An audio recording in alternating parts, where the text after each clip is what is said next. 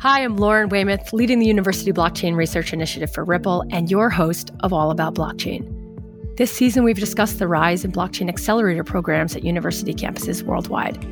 These programs are driving entrepreneurship on campus and are a new educational model for entrepreneurship and innovation. They connect startup companies to top educators and industry leaders in the field to fine tune their businesses and VCs to raise financing. NYU Abu Dhabi Start AD program is a corporate sprint accelerator for seed stage fintechs looking to enter the UAE market. They've graduated 124 startups to date that have raised 74 million. Today we're excited to bring you recent alum and program winner FinWeg. I've asked my colleague Naveen Gupta in Dubai to lead the discussion. Naveen's been with Ripple for over five years, spearheading Ripple's Middle East and South Asian business, opening offices in Bombay and Dubai, and is very close to the international banking community, very tuned in to the topic at hand. I think you're really going to enjoy this conversation as we continue to bring you blockchain use cases that solve problems to make a difference in our lives across various sectors. Naveen will be interviewing our guest, Vladimiro Navarro, co founder and chief technology officer of FinWeg, joining us from Spain. Naveen, take it away. Hi, everyone. First of all, it's an absolute pleasure for me to today welcome Vladimiro Navarro, who's a co founder of FinWeg, to our show. My name is Naveen Gupta. I'm managing director for MENA in South Asia for Ripple, uh, enterprise blockchain company. And this is our podcast all about blockchain. So let's dive in. Vladimiro, first of all, welcome to the show. It's great to have you and a privilege for us. Hi, Naveen. Thank you very much for this opportunity. So, Vladimiro, I wanted to ask about your own background and what made you get involved in blockchain in the first place.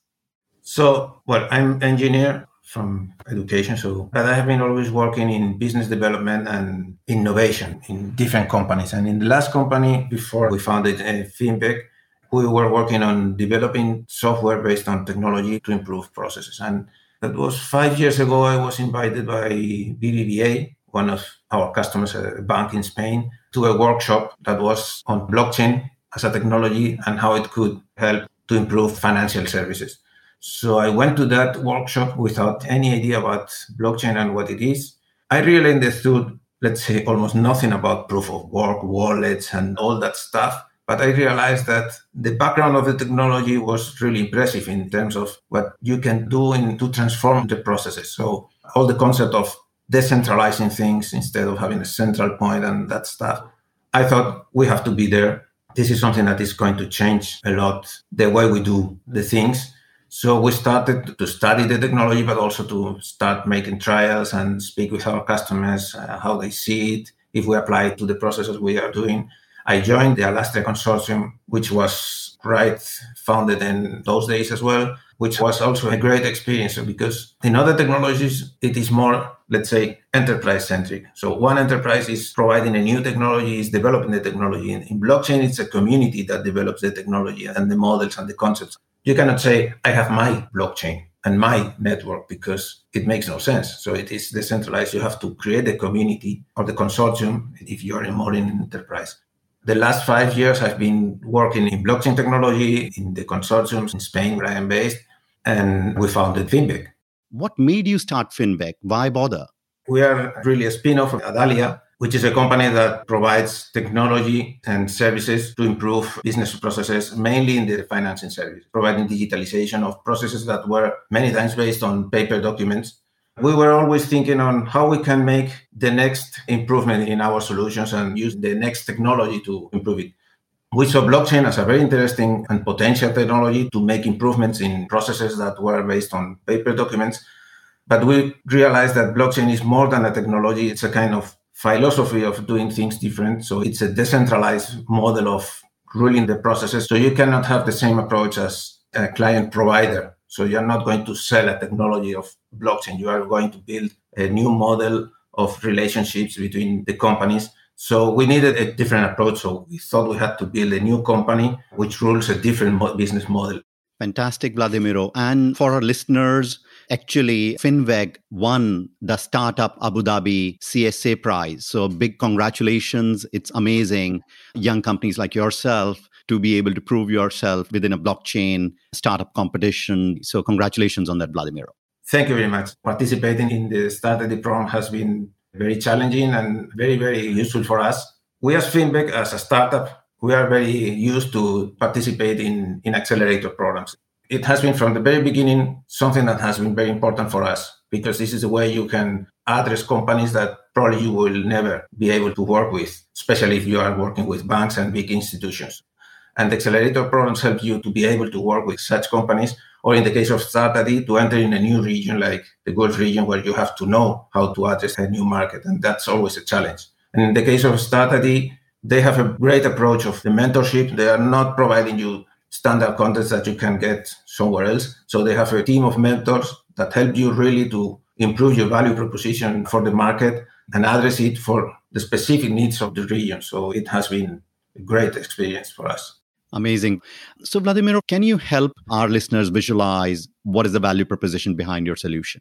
Yeah. So, let's do it with an example. We provide solutions in the digitalization of, of the process using blockchain as a technology and tokenizing the agreements and the assets that you're using in those processes. But to make it simple with an example, when you have to sign an agreement because you are the provider that are selling services or goods to a company and you sign an agreement you are going to get paid when you launch a service or when you give the goods and you get can be an invoice or you can have a promissory note or whatever it is. If you need financing, you can use that agreement in order to get financed.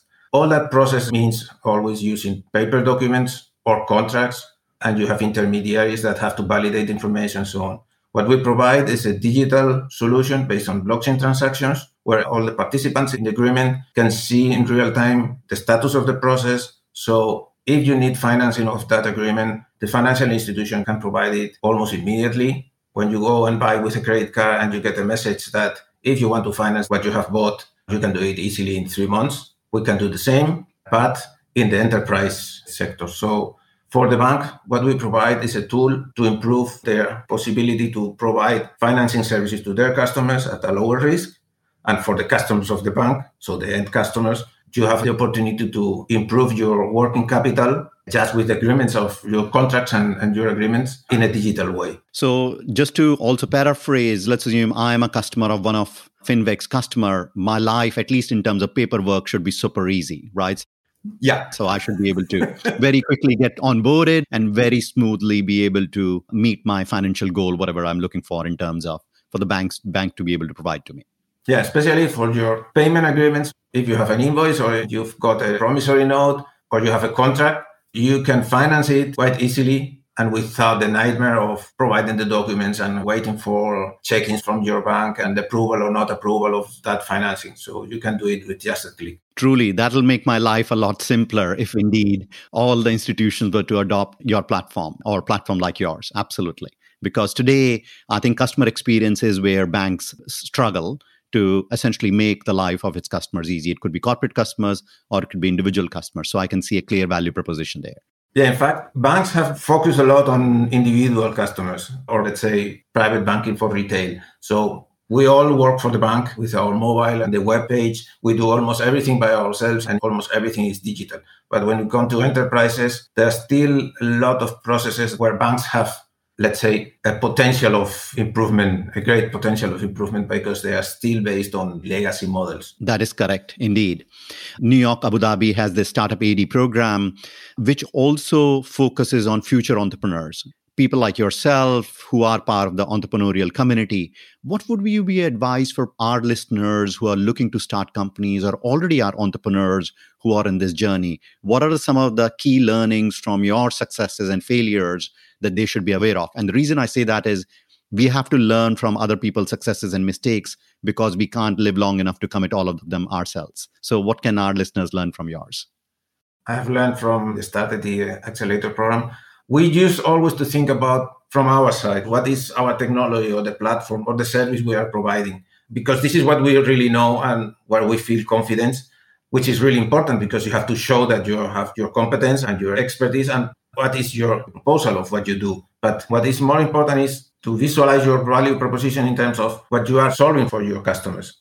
At the beginning, because you are building something, you are always thinking on what I need to add to my platform, the features of my platform, and so on. But what is really, really important to see is put you on the place of your customers or your potential customers and show what you are going to provide them and why they are going to have an easier life with you. Absolutely. I think putting ourselves in the customer's shoes and then make sure that indeed we are solving the problem that the customer uh, values, right? And I think you've just hit it spot on uh, because I have been an ex entrepreneur myself, and this is a great advice for a number of people who are looking to be entrepreneurs or are already on that journey. Right?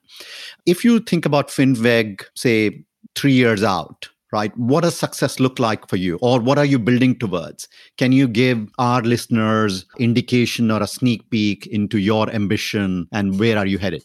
In blockchain technology and three years is we can take a one year time frame you decide right i i think it's really difficult to see where we are going to be in three years if we think about blockchain technology four or five years ago and what is happening now it's really speeding the transformation so in these last years, all the tokenization has evolved a lot. There's a lot of standards in, in that area. There are a lot of new potential models. So we are transforming our platform in order to be able to tokenize almost any kind of asset or agreement, not only where we started with payment agreements.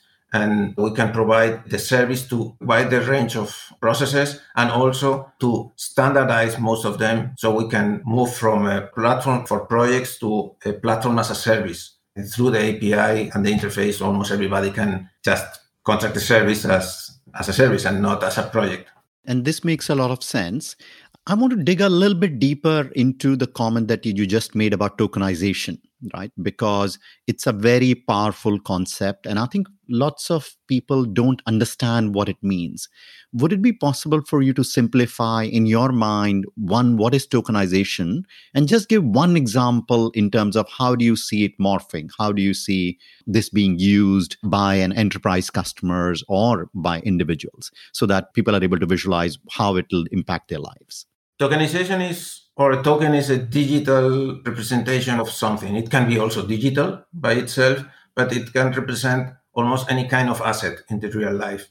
So a token can be a representation of a real estate. It can be a house, but in a digital format, or it can be a power plant, but it can also be, for example, a film. So something intangible. And when you tokenize something and you have it in a digital format, you can improve all the processes around it. So, for example, if you want to make a new model of investment, if you tokenize, let's say, a house, you can sell that house or rights of that house to a lot of investors, even small investors, without all the processes that you used to have to run. And even you can create new models. For example, in the entertainment area, there are experiences like tokenizing the investment in a film.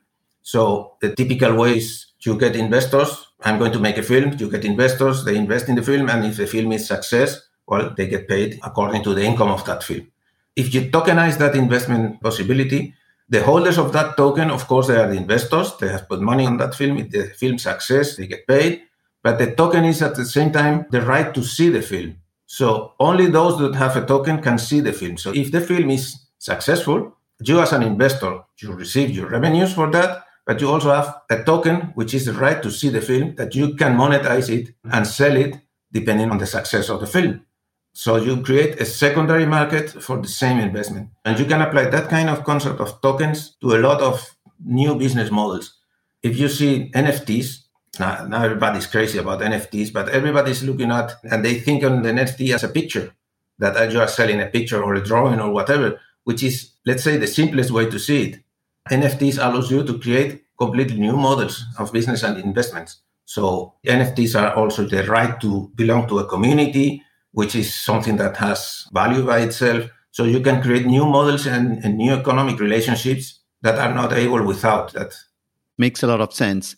So, in your startup, Vladimiro, you engage with a lot of enterprise customers and mostly financial institutions. These could be banks or non banks because those are your first port of call in terms of how FinWeg is situated today, right? And what are these customers telling you? Like, what is the problem that they solve for most urgently? And the reason I say that is sometimes blockchain is portrayed as everything to everyone but it isn't right there will be certain use cases that will take off a lot more quickly and certain use cases that will come in much later and it's important for our listeners with your knowledge and with your interaction with the financial institution just get a little bit of a sense to say what are some of the top use cases that will take off much much earlier in your engagement with them? What are some of the problems that your customers are looking to solve for? Four years ago, the trending topic was international payments, international transfers, money transfers. So you know it very well. It was very costly and time consuming, and it was a nightmare for their customers. So in that use case, blockchain demonstrated that this is the technology that can help to make a transformation of the process and provide benefits for both banks and the customers. There were other use cases that they were thinking about. Oh, then we can use blockchain for almost everything. And they started to make a lot of proof of concept. I think most of them didn't have a real need behind it. But now all the DeFi phenomenon in the last year have shown that you can use blockchain in a different way to make business different in investments, or you can break the rules again, like with international payments, and make it easier for investors to invest in different opportunities without the need of having all those complex processes in the middle. So banks can again join the need from a customer with a potential from an investor and make it easier for them to join. And this is tokenization. If you tokenize where you can invest and you provide an easy digital way to invest in those assets, you as a bank can provide better services for both ends. So, here I also want to pick up on an area of conflict for a bank or a financial institution, in some way, what you are saying is absolutely correct. Looking at new technology, blockchain, DeFi, and underlying use cases can create tremendous opportunity both for its customers and also for the institution itself. But also, there is a fear of cannibalization of existing revenue, right? Because there is a process that's set up in which the institution is in the middle and collecting the toll tax on both the sides. And when you interact with your customers, how do they balance that? Maybe cannibalizing their I mean, in some way, existing revenue, which efficiency does, and at the same time, innovating and being ready for the future. What are you hearing, and how are they resolving this conflict in their mind? Well, I think banks know that the problem is that if they don't do it, somebody else is going to do it. Most of the banks, for example, BBVA in Spain, they have said we are going to be a digital bank. We are going to be more a software company than, let's say, a bank and they have done it. So almost everything is digital. They have almost everything with APIs, so you can integrate with them. So it is not a matter of cannibalizing my services, but not having other companies providing those services in a different way and having me out of the market. Makes sense. I think it's a difficult one to solve, but like you rightly said, probably the institution is realizing, hey, if I don't do it, the competition would or a fintech would, then what am I going to do? So, as well, probably increase the market share or increase my volumes, even if the margins go down or something to that effect, right? Yeah. So, banks, of course, they have, let's say, their business, but they are realizing that fintech started providing niche services just to focus on something that the banks were not solving in the best way or they were providing a different way, mainly for individuals at the beginning, for really specific services. But the people that are using the fintech services, which is an app, which are typically the young people, they are the people that are going to lead businesses in the future. So they are going to use those models in the corporate financing as well. So you have to provide that kind of services as well, because if not, a fintech is going to provide it. Makes sense. So also I want to touch on this, right? So a lot of time I mean, we see big announcements for a fintech or an agile company like yourself, which is very entrepreneurial, and a bank working together, right? And the way the visual I have in mind is you're trying to make an elephant dance, right? So, yeah, right. So, what is your advice to others who are working with large institutions, but they are very entrepreneurial, absolutely brilliant teams who can make things very, very quickly, and they have to partner with large institutions and i'm using again of just for visual trying to make elephant dance. What can they learn from your experience? Because yes on the headline side it's super exciting but when we speak to a lot of fintechs they essentially say it takes year to contract. It takes two years to get something on the ground. What will be your advice? I mean you have been successful at it. What can other fintechs learn from you to manage such partnerships effectively? So the figure of making an elephant dance is it's very very good. I, I, have never heard it before but i agree completely with it. So of course working with a big institution is, is nothing easy. So it takes time and because the decision process they cannot change the whole organization. But again our experience has been very good with accelerator programs. So for example we were able to work with bankia which is one of the main banks in spain through an accelerator like started it, it was Insomnia in Spain. And also because the bank itself has an innovation department which was really supported by the CEOs of the company. So they really had the innovation as part of their strategy. So it's important that you find that kind of enterprises that really have innovation in their core and not as a department more for marketing than anything else. But working with an accelerator always helps you to speed up that process. Because the alternative is if you do not want to work with enterprises because you want to be more agile, then you have to think about launching the market or being able to launch a market by yourself, which is also something not easy to do. And you need to have the right investments for that because you have to be able to support the operations during the first phase when you are not going to have enough incomes to support your operations. So you have to be able to have the money to survive in that tough time as well. Yeah, I mean, you have to have a runway before the plane takes off. And if you die before it takes off, then anyway, yeah. it's going anywhere. So there's no easy way. If you work with enterprises, it is going to take time to start operations with them. But if you want to do it by yourself, then you have to be able to support the your operations until you are able to make revenues. That's true. I agree with you. And the positive side on the B2B side is that generally these are paying customers, right? So the good thing is, of course, you lose money till the time the revenue kicks in, but once the revenue kicks in, it's a sustained revenue. So, yeah, uh, I mean, it's helpful in terms of the numbers within the startup.